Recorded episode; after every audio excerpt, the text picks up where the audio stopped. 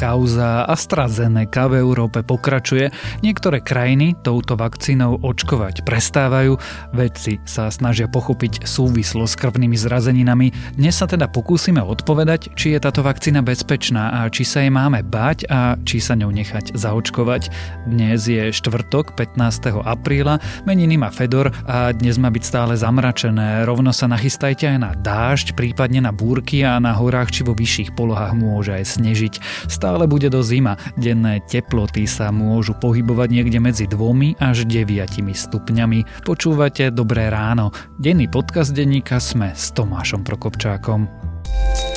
Rovnaká štartovacia čiara, rozdielny výsledok. Aj o tom sú príbehy lídrov slovenských spoločností zo súťaže é ypsilon Podnikateľ Roka. Vypočujte si Luciu Paškovú zo spoločnosti Kuraden, Sašu Miklášovú zo Saše či Jana Luntera z Innovatrix. V druhej sérii podcastu Prečo práve oni sa s nimi rozprávam ja, Adela Vinceová. Podcast Prečo práve oni od spoločnosti é ypsilon nájdete vo vašich podcastových aplikáciách.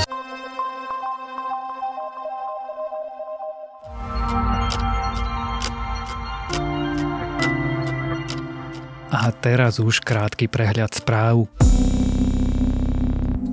Počet pacientov hospitalizovaných s novým koronavírusom klesol na Slovensku na najnižšiu tohtoročnú úroveň, mierne však narastol počet úmrtí a tiež pozitivita testovaných pé cé er vzoriek.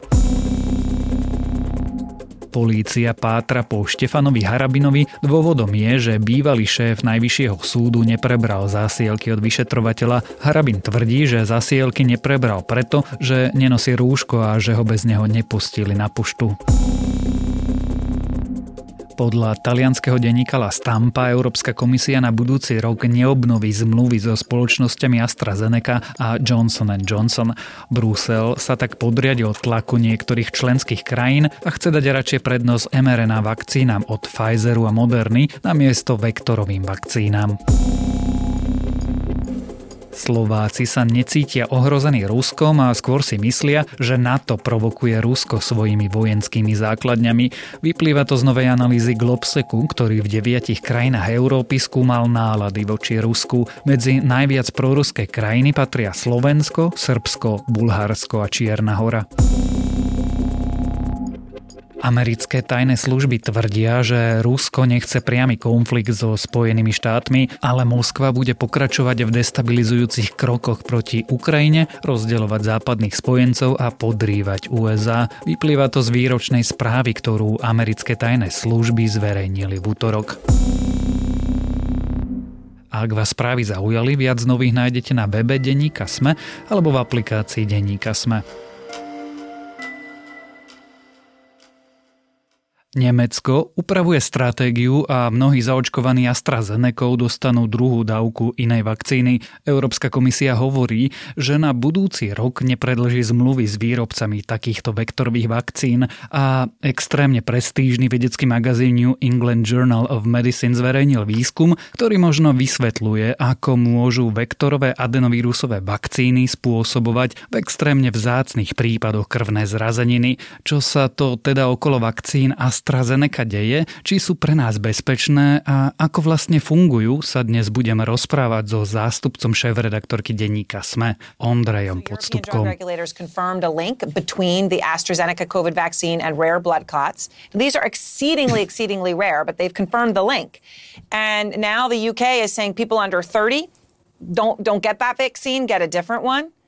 Um, here's the thing though, Sanjay, AstraZeneca was going to deliver three billion doses by the end of this year. seventy countries it's already authorized in.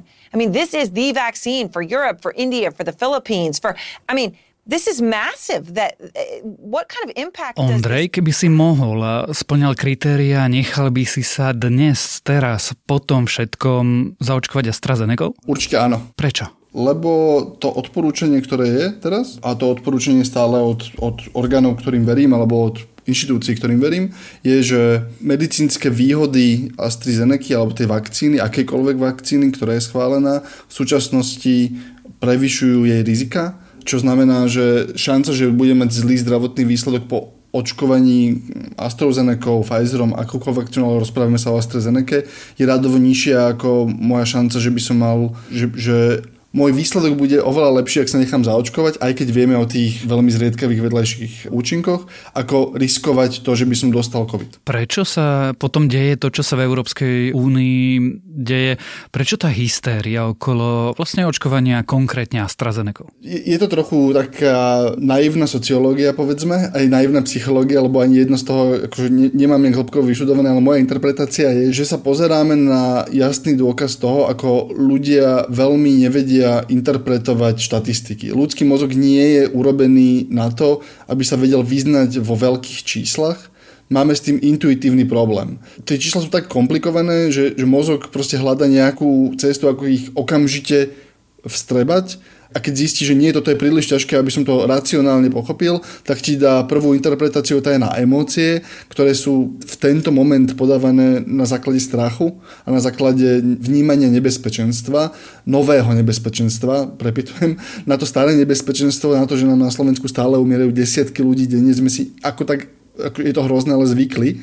Ale toto je nejaké nové nebezpečenstvo a len ten fakt, že aha, je tu nové nebezpečenstvo, nám potláča naše racionálne myslenie a je to rozhodovanie takouto jašteričou myslou pradávnou. A myslím si, že sme svedkami tohoto. Rozumiem tomu, že široká verejnosť má problém s pochopením štatistiky, že politici majú problém s pochopením pravdepodobnosti, ale predsa aj niektorí regulátori váhajú a dávajú rôzne, často až protichodné odporúčania. Tu je podľa mňa tá zaujímavá a pomerne ťažko vysvetliteľná časť tej, tej debaty, ktorú máme, ale skúsim to vysvetliť, že prečo sa niekto, kto naozaj má v náplni práce čítať štatistiku, môže rozhodnúť rôzne, je to, že už máme veľmi veľa dát, ale ešte stále máme aj veľmi veľký priestor na ich interpretáciu, lebo ich nie je úplne kritické množstvo.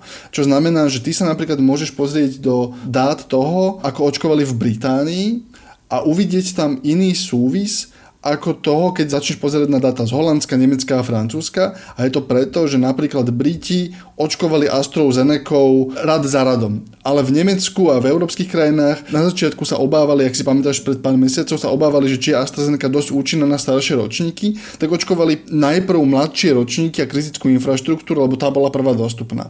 A zrazu máš dve mnohomiliónové vzorky. Na tých mnohomiliónových vzorkách ti začnú vyskakovať aj tie extrémne vzácne vedľajšie účinky, čo znamená, že máš mnohomiliónovú vzorku, v nej máš desiatky prípadov, povedzme, a musíš ich nejak interpretovať. A aby sa to celé skomplikovalo, tak ty ich interpretuješ ešte s komplikáciou toho, že niektoré z tých prípadov nie sú kauzálne, ale sú iba korelácie. Proste, že stali sa v rovnaký čas, ale nesúvisia. Niektoré súvisia. Čiže sa pozeráš do mimoriadne komplikovanej interpretačnej roviny a snažíš sa rozlúsknuť, že ktorá z týchto vzoriek dát, ktorú si vezmem, mi odzrkadluje realitu. A preto to aj podľa mňa em á dlho trvalo, lebo proste snažíš sa urobiť čo najzodpovednejšie rozhodnutie a pozeráš sa na dátové sety, z ktorých vieš odčítať iba úplne základné pravdy alebo úplne základné fakty, povedzme to tak, ktoré ti dnes hovoria, že áno, je nejaký veľmi zriedkavý vedľajší účinok, ktorý spôsobuje krvnú zrazeninu a vieme, že má asi takýto výskyt a em á na základe toho vie povedať, že stále je to pre väčšinu ľudí dobrá voľba, tá vakcína, je to priateľné riziko v porovnaní s tým, keď dostaneš COVID, ale presne tá konkrétna očkovacia stratégia pre tvoju populáciu, lebo populácia Talianska severného vyzerá inak ako populácia Rumunska a vyzerá inak ako populácia severného Nemecka, demograficky, vekovo a tak ďalej, tak urobiť rozhodnutie správne na základe týchto dát je už oveľa ťažšie. A preto vidíme tie rozstrely. Čo znamená, že máme jednu základnú pravdu, existuje mimoriadne vzácny súvis vakcíny s krvnou zrazeninou, a všetko nad tým je veľmi komplikovaná interpretácia. Ak uh, hovoríme o rizikách, a zostaňme chvíľu pri rizikách, riziko, že dnes teraz cestou z nahrávacieho štúdia ma zdrazí na prechode auto, je vyššie ako komplikácie po AstraZenece. Riziko krvnej zrazeniny je pri lete lietadlom či podaní antikoncepcie vyššie, ako majú tieto vakcíny a nikto nám nezakazuje chodiť domov cez prechody prechodcov, brať antikoncepciu, lietať lietadlami. Prečo sa vôbec o tom rozprávame? Prečo vôbec tie krajiny reálne riešia to, že nebudú očkovať AstraZeneca? Máš podľa mňa politickú rovinu a potom reál politickú rovinu. Tá politická rovina môže byť naozaj na prvú dobrú, keď máš miestneho politika, ktorý proste možno podľahol tomu verejnému tlaku a povedal, že dobre, toto nie je bezpečné, urobil to rozhodnutie, ako by som ho ja interpretoval ako politické a povedal, že nie, vyriešime to inak. A, a potom máš tú, ktorá je viac podľa mňa zanesená v reálnom svete a v reálnej verejnej zdravotnej politike. A tá je tá, že aj veľmi zodpovední ľudia, ktorí vedia správne interpretovať tú štatistiku, majú obavu z toho, aby si nenarušil dôveryhodnosť voči vakcínám. Čo znamená, že budeš agresívnejšie reagovať na riziko, na jednu konkrétnu vakcínu, aby si verejnosti dokázal, že tvoje mechanizmy toho, ako sťahuješ vakcínu, ako vyhodnotuješ ich bezpečnosť, naozaj fungujú. A dúfáš, že to tí ľudia vstrebajú správnym spôsobom a povedia, že áno, niekto vyrobil vakcínu, ktorá bola, nebola tak bezpečná, ako sme si mysleli, úrad zafungoval a stiahol ju, ale aha, tuto máme ďalšie dve, tri, štyri, ktorými sa očkuje rovnako veľa, sú rovnako presne sledované a tie sa naďalej používajú, takže je bezpečné si ju pre mňa vybrať. A tam je podľa mňa takéto zrnko racionality, ak by sme v tom nejaké hľadali. Opýtam sa veľmi jednoducho, podľa teba európske krajiny a nielen európske krajiny, povedzme aj Spojené štáty, reagujú primerane? Toto naozaj neviem posúdiť. Ja myslím si, že veľmi závisí od toho, v akej situácii si ako krajina, v akej situácii si dokonca už aj ekonomicky, ale ostaneme iba pri tej zdravotnej rovine a veľmi záleží od toho, koľko máš prípadov, veľmi záleží od toho, ako máš zaočkovanú najzraniteľnejšiu populáciu, veľmi záleží od toho, ako čo ti prieskumy hovoria o ochote ľudí sa očkovať rôznymi vakcínami. Čiže myslím si, že to rozhodnutie je veľmi, veľmi komplikované a, a, a presahuje iba debatu o tom medicínskom rozmere, teda, že ako je to bezpečné. Myslím si, že už naozaj musíš ako vedúci verejný činiteľ krajiny zvažovať aj iné ako medicínske faktory, ako, ako bude situácia za tri mesiace, čo sa stane, ak namiesto toho, aby som teraz očkoval AstraZeneca a možno podkopal dôveryhodnosť vo vakcíny, prestanem očkovať AstraZeneca a počkám tri mesiace v lockdowne na nové dodávky Pfizeru alebo Moderny, alebo Sputniku, alebo aké je len chceš inej vakcíny, ak bude schválená v civilizovaných európskych krajinách. A je, je, to, je to naozaj ťažké proste to nájsť tú správnu interpretáciu toho. Čiže neoznačoval by som tie reakcie ako hysterické, ale dával by som si pozor, že ako sú odôvodnené. Aký dôvod udáva tá, ktorá krajina na to, že prestáva očkovať a či je za tým, že zastaví očkovanie tou látkou konkrétny plán. Či ponúka vlastne alternatívu a interpretáciu svojim občanom, keď toto akože, rozhodnutie urobí. Vráťme sa teraz od verejných politik predsa len na bezpečnejšiu pôdu vedy a teda dnes už potvrdenej súvislosti vo veľmi výnimočných prípadoch medzi krvnými zrazeninami a podaním vektorovej vakcíny. AstraZeneca, rovnako ako Sputnik V či Johnson and Johnson sú tzv. Adenovírusové vektorové vakcíny. To znamená čo? To znamená, že na to, aby v tebe vyvolali tú imunitnú reakciu, ktorú potrebujú, používajú inak neškodný vírus, ktorý je geneticky upravený, alebo do ktorého je vložená, aby som to povedal správne, do ktorého je vložená genetická informácia, ktorá telu umožní nájsť koronavírus. Čiže zoberú nejaký vírus, ktorý proste bežne v populácii, ty si v tento moment nakazený proste stovkami vírusov a ja, aj každý človek na tejto planete a väčšina z nich nám, nám ako nejako neprekáža. Potom máš vírusy typu chrípka, ktoré ti prekážajú a potom máš vírusy typu COVID, ktoré sú nebezpečné. Čiže zoberieš neškodný vírus, najmenej neškodný, aký vieš, trošku sa s ním pohráš, vložíš do neho informáciu, na základe ktorej, keď to telo ten vírus nájde, tak e, si vyrobí protilátky proti naozaj nebezpečnému vírusu a preto sa tomu hovorí adenovírus, lebo sa používa ten adenovírus na, a, ako nosič. Vektorová je, že on je vektor toho útoku, teda spôsob, akým vyvolávaš tú imunitnú reakciu.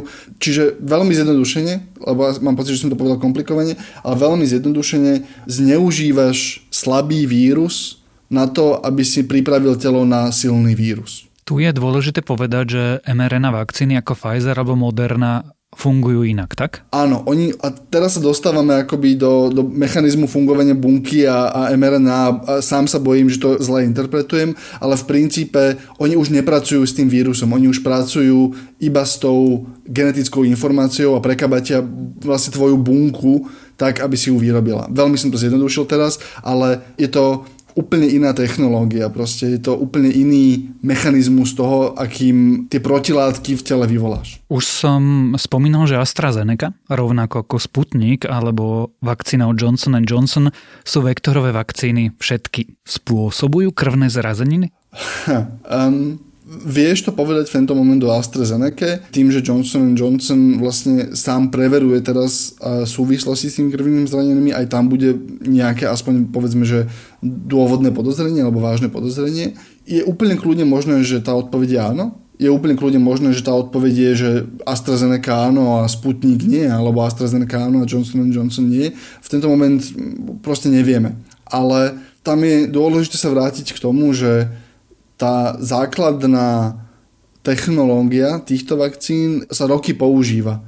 A čo vlastne teraz vidíš, a to je dôležité podľa mňa opakovane pripomínať, je, že tým, že si v krátkom čase globálne zaočkoval stovky miliónov ľudí, tak uvidíš tie veľmi vzácne vedľajšie účinky, ktoré by sa ti za bežných okolností pravdepodobne akoby utopili v tej štatistike. A, a je to aj tým, ako je to dôsledne sledované tá vakcína, ako sú dôsledne vyhodnocované tie nežiaduce účinky. Čiže áno, AstraZeneca tie vzácne prípady spôsobuje a to vieme povedať v tento moment, aspoň nám to hovorí najlepšia interpretácia dát, ktoré máme. A, a tie ostatné majú nejaké riziko, ale opäť na to vyhodnotenie toho rizika by som, by som sa spolahol na inštitúcie, ktoré sa zaoberajú verejným zdravím. Pred pár dňami vyšla v asi najprestížnejšom medicínskom časopise na planéte štúdia, ktorá možno prišla na to, ako ten mechanizmus spôsobovania krvných zrazenín funguje. Pre nás je z toho možno ešte dôležitejšia otázka. Vieme už teraz odhadnúť, kto je rizikový pacient a túto vakcínu by nemal dostať? Vieme to odhadnúť, aj keď tam je tiež pomerne náročná akoby interpretačná rovina, lebo chvíľku tá interpretácia vyzerala tak, že ľudia, ktorí berú tento liek, ktorý pomáha telu správne narábať s krvnými doštičkami, tak majú vyššie riziko tých zrazenín. Potom sa ukázalo, že nie, pravdepodobne za tým môže možno tá podkladová diagnóza, vďaka kvôli ktorej berú ten liek. Čiže opäť akoby vieš si už vytipovať nejakých ľudí, ktorí majú podozrenie, ale tých prípadov je stále tak málo, že bude pomerne, opäť moja naivná interpretácia, ale bude pomerne ťažké to veľmi jednoznačne povedať. Akoby už vieš vytipovať tie rizikové skupiny a je možné, že v následujúcich dňoch alebo týždňoch proste naozaj príde odporúčanie, že dobre, ľudia, ktorí majú takto zdokumentovaný problém so zrážanlivosťou, by sa tejto vakcíny mali vyhnúť. Ale opäť tá interpretácia je tiež stále komplikovaná. Ja sa opýtam úplne hlúpo, čo teda tie zrazeniny spôsobujú? Mohol by som ti vysvetľovať tú mikrobiológiu krvných doštičiek, ktorej ale ani ja jej nerozumiem tak, ako je rozumie podľa mňa, že poriadny lekár alebo hematológ. V princípe je to súvis s tým, ako telo narába s krvnými doštičkami a so špecifickou diagnózou alebo so špecifickou imunitnou odpoveďou niektorých ľudí v niektorých prípadoch. V skratke by podľa mňa tá odpoveď mala byť taká, že ak si mal problém so zrážanlivosťou, tak by si sa mal určite ísť poradiť so svojím lekárom o tom, či sa máš akoby ísť očkovať AstraZenecou, alebo ak máš, ak si to riešil s hematológom, tak vyhľadaj toho špecialistu, ktorý ťa liečil. Ak si v minulosti mal diagnózy, ktoré sa týkali zdrážanlivosti alebo veľmi špecifických problémov s krvnými doštičkami. Ondrej, moja úplne prvá otázka v tomto rozhovore bola, či by si sa nechal zaočkovať AstraZenecou. Moja posledná bude... Je správne, že Slovensko Astrov naďalej očkuje? Myslím si, že v situácii, v ktorej sme, je to správne. Myslím si, že v situácii, v ktorej sme, je očkovanie akoukoľvek schválenou vakcínou, o ktorej vieš a máš o nej dobré dáta, je podľa mňa správna vec. Opäť rozprávame sa v strede apríla, na základe tých informácií, ktoré máme. Ale keď si zoberieš, či my sme prechádzali ako krajina ešte akže pár mesiacov dozadu, a je ľahké na to zabudnúť a je ľahké, aby sa ti to tak vstrebalo, ten súčasný stav, aby si sa na to tak akoby zvykol, ale stále sme v situácii, kedy za včerajšok pribudlo viac ako tisíc chorých, umierajú desiatky ľudí na to ochorenie na Slovensku, lebo sa vymklo spod kontroly a naša schopnosť ho udržať pod kontrolou bez vakcíny sa ukázala ako veľmi nízka. A keď si zvážiš tieto veci, na základe, a opäť myslím si, že máme aj na Slovensku, aj v rámci Európy inštitúcie, ktoré to naozaj vedia posúdiť možno lepšie ako ja. Určite to vedia posúdiť lepšie ako ja takto. A treba im dôverovať. A kým ti tá inštitúcia bude hovoriť, že naša najlepšia interpretácia skutočnosti je takáto a je to, to najlepšie rozhodnutie pre teba ako jednotlivca, je to bezpečné rozhodnutie pre teba ako jednotlivca a najlepšie rozhodnutie pre nás ako spoločnosť, tak myslím si, že presne kvôli tomu, ako sme sa rozprávali, že je ťažké vysvetliť tú vakcínu, je ťažké interpretovať riziko pre jednotlivca, je ťažké pochopiť tú vedu, ale máš ľudí v krajinách, ktorých platíš o svojich daní na to, aby to robili za teba, a stále, myslím, si zaslúžia našu dôveru. Tak im skúsme dôverovať. O tom, čo sa deje okolo vakcín AstraZeneca a či sú pre nás bezpečné, sme sa rozprávali so zástupcom šéfredaktorky denníka SME, Ondrejom Podstupkom. Riziko z neočkovania a následného ochorenia COVID je podstatne väčšie na vznik tromboembolických príhod ako riziko po očkovaní.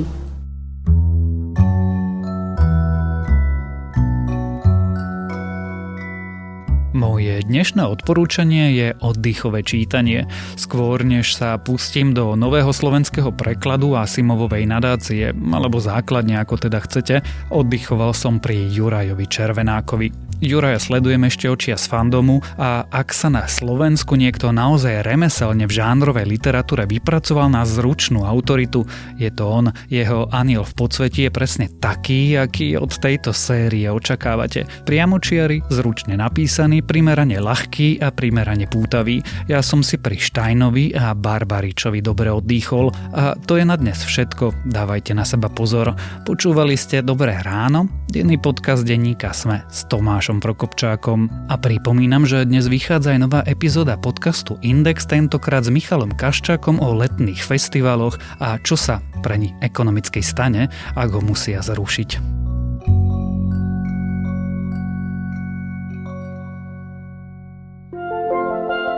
Na SME máme novinku. Každé ráno už nemusíte vstávať len s podcastom Dobré ráno. Pripravili sme pre vás aj nový newsletter Ranný briefing. Dozviete sa v ňom všetky najdôležitejšie veci, ktoré prídu rovno za vami do e-mailu. Na odoberanie ranného briefingu plného správ z domova, sveta, ekonomiky, kultúry, ale trebárs aj športu sa môžete prihlásiť na adrese sme bodka es ká lomka briefing.